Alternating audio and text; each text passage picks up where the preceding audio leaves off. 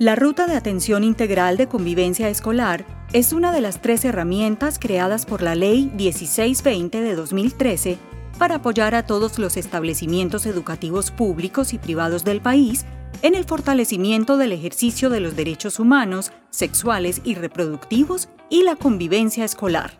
Antes de implementar la ruta, cada establecimiento educativo debe hacer una lectura de contexto Así podrá identificar cuáles son los aspectos que más afectan y fortalecen la convivencia escolar. Componentes de la ruta. Promoción. Incluye todas las acciones que facilitan el desarrollo de competencias ciudadanas y socioemocionales y el ejercicio de derechos. Ejemplo.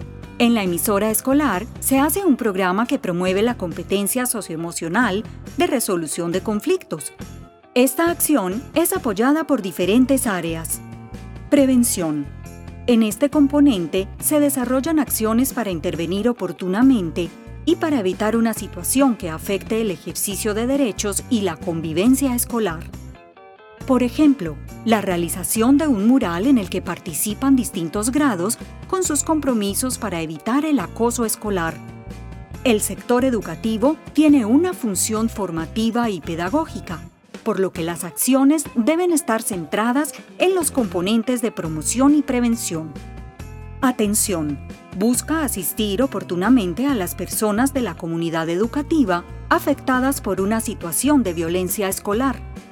La ruta se implementa de acuerdo con las situaciones de convivencia. Tipo 1. Conflictos manejados inadecuadamente y situaciones esporádicas que inciden negativamente en el clima escolar en ningún caso generan daños al cuerpo o a la salud física o mental.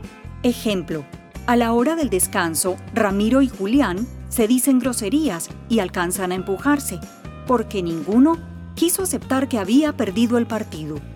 Active el protocolo. Primero, medie de manera pedagógica. Segundo, fije formas de solución de manera imparcial y equitativa busque reparar los daños, restablecer derechos y la reconciliación. Tercero, active acciones pedagógicas como el diálogo, la mediación y el trabajo colaborativo, entre otros. Cuarto, establezca compromisos y haga seguimiento. Las situaciones tipo 1 deben ser atendidas dentro de la escuela de manera inmediata para evitar que escalen.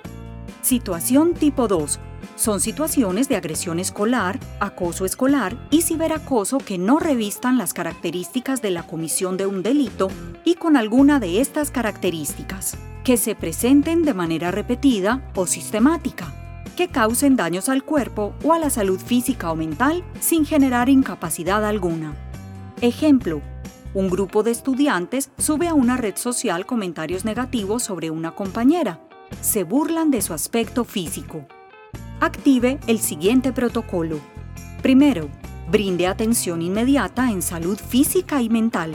Segundo, remita la situación a las autoridades administrativas para el restablecimiento de derechos. Tercero, adopte medidas de protección para los involucrados. Cuarto, informe de manera inmediata a las familias. Quinto, genere espacios para exponer lo acontecido. Sexto, determine acciones restaurativas para reparar los daños, el restablecimiento de derechos y la reconciliación. Séptimo, reporte en el Sistema de Información Unificado de Convivencia Escolar. Octavo, el Comité Escolar de Convivencia realizará el análisis y seguimiento del caso. Active el protocolo incluso si la situación se inició por fuera del espacio y los horarios escolares. Situación tipo 3 son situaciones constitutivas de presuntos delitos. Ejemplo, a la salida del colegio, cuatro estudiantes de grado 11 amenazan con una navaja a un grupo de estudiantes de grado décimo. Active el siguiente protocolo. Primero, brinde atención inmediata en salud física y mental.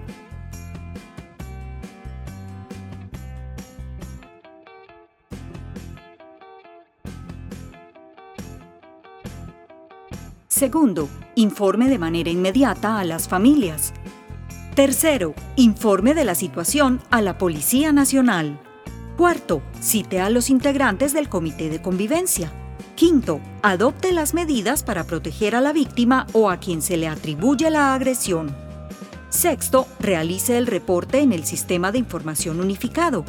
Séptimo, el Comité de Convivencia Escolar, la autoridad que asuma el caso y el Comité Territorial que ejerza jurisdicción sobre el colegio deberán hacer seguimiento al caso.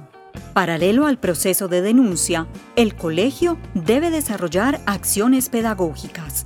Cuide el derecho a la intimidad y a la confidencialidad. No hable específicamente del caso ni de las personas involucradas. Cada establecimiento educativo debe contar con un directorio actualizado de las entidades implicadas en esta ruta. En situaciones tipo 3, el colegio no debe adelantar ningún proceso de levantamiento de testimonios o pruebas. En caso de violencia sexual, remita de inmediato para la atención en salud. En caso de violencia sexual, cuide el derecho a la intimidad y la confidencialidad de las personas involucradas.